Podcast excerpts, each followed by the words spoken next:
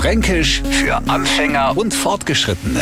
Heute Die Hanseler, praktisch sowas wie ein Handvoll Leid und das möchten wir uns jetzt so vorstellen. Wir gehen auf eine Veranstaltung, die jetzt nicht unbedingt so viel Besucher anlockt, als wäre, sagen wir mal, ein aber Wiedervereinigungskonzert. Und wenn man gefragt, na, war viel los, dann ist unsere Antwort, naja, ein paar Hanseler waren schon da. Da schwingt jetzt da schon so eine gewisse Verachtung mit, weil die Hanseler so bescheuert waren, da hinzugehen, wo offensichtlich keiner hinmacht.